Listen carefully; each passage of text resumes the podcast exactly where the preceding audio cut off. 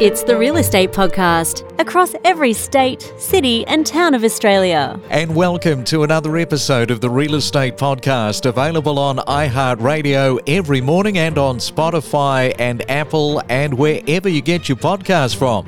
It is a Friday morning, which means the weekend is coming and the second day of September for 2022. And I've got to say, there is something to be said about the psychological feeling that you have about spring. Whatever it is going on in the mind, it sure beats the feeling that we have of winter. And coming up this morning, staying with that theme, we are talking to Rich Harvey about spring property and the prediction of what is going to happen this spring. Is it going to be the buyer seller vibe of bust for spring, or is it going to be the buyer seller spring bounce? That is the question. We will check on that very shortly.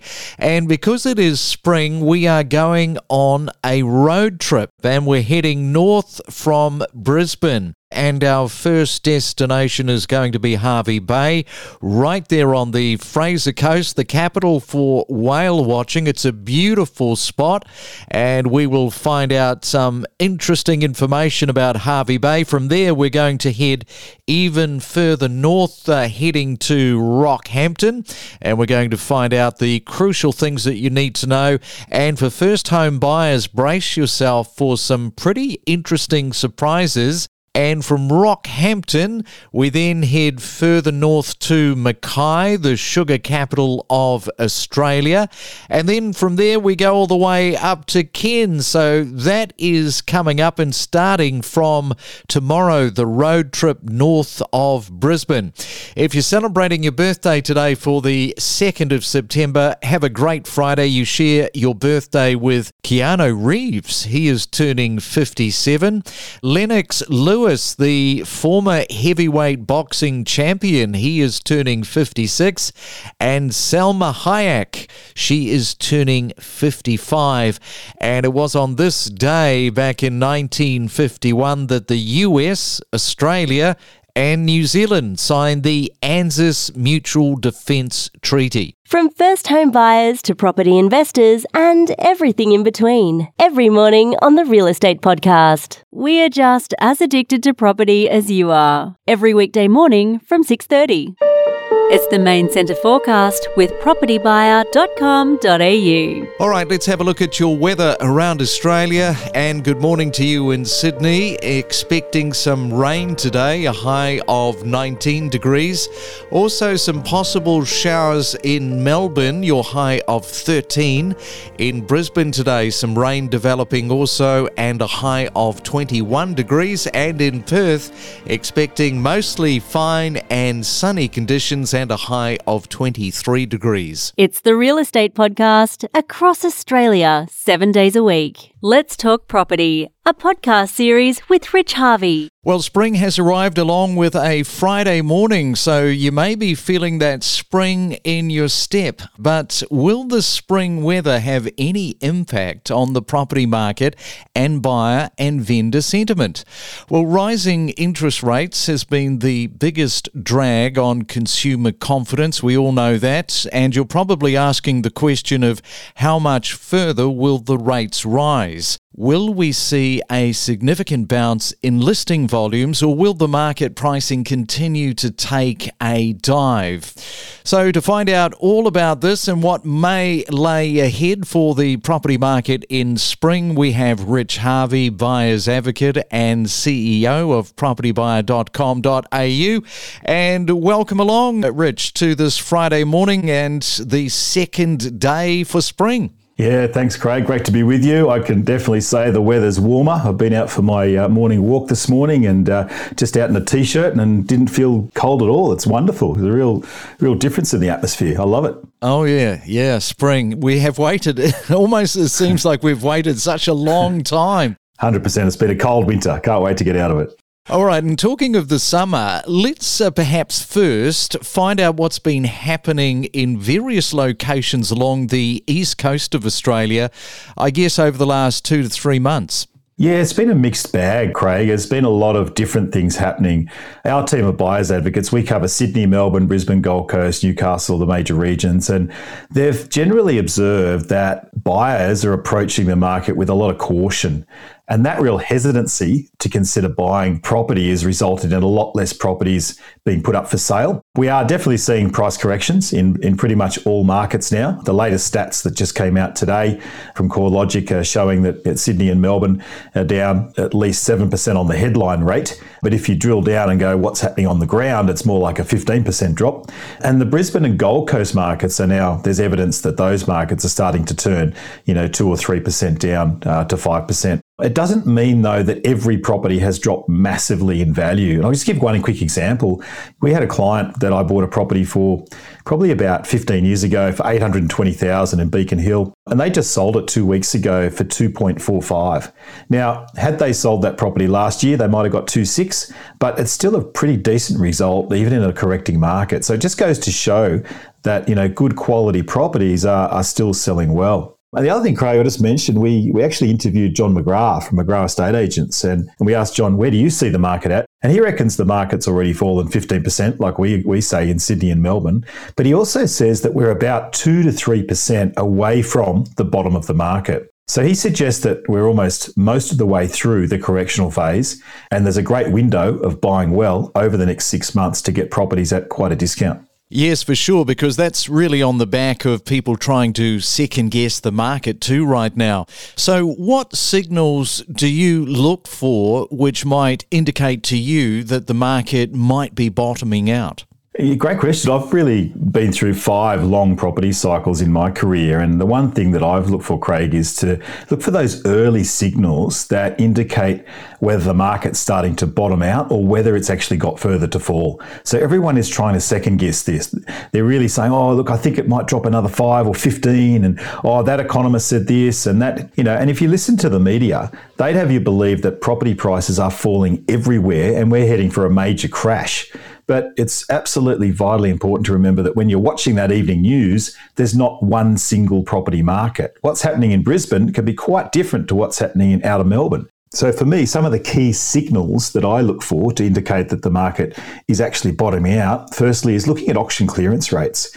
And if those auction clearance rates are, say, in the high 50% to that early 60% range, then to me, that says the market's stabilising. If we're less than 50, that's still a market that's dropping in value. Another signal is just the number of bidders at auction. At the moment, we're only seeing two or three active, genuine bidders. But often it's the case that properties aren't even making it to auction because they're getting negotiated through a pre auction offer, which we do quite successfully for our clients. And Craig, another signal that I look for is, is rising attendances at open houses. This time last year, you had a queue of 50 people out the door. But, you know, if you're there today, when I go through properties on the weekends, I'm only seeing, you know, four to five groups at a time. And the most obvious signal that shows that property price declines are slowing or easing is when you see the headline figures stabilize month by month. But you just got to remember, as I've said before constantly, that that data index is often a bit out of date. And let's swing back to the spring market. What type of spring market in 2022 are you expecting to see? In other words, how different do you think it will be from, let's say, last year? Oh, it's going to be very different to last year. I mean, this time last year, we were still in the middle of a lockdown. There was very little stock uh, available, and consumer sentiment was, was very strong. But I find it really strange, Craig, that everyone follows the herd. At the moment, everyone's sitting on the fence and, and not wanting to, to get into the property market. But, you know, if you really want to take a counter cyclical approach, you know, it's the best time to buy. You know, I love that quote. Uh, a go. Your best time to buy straw hats is in winter. You know, the best time to buy when everyone's not buying, right? The spring market's really impacted a lot by cost of living issues, inflation pressure, mortgage repayments going up. But really, what's happening is just we've been living with really low interest rates, and the interest rate cycle is now normalizing. And from my uh, perspective, I think the cash rate is going to settle somewhere between two and a half to three percent, which really translates into a discounted variable rate of around four and a half to five percent. Yes, and a big talking point because it is now spring are listing volumes. Now, the smart money is on them rising. What do you think is likely to happen this year?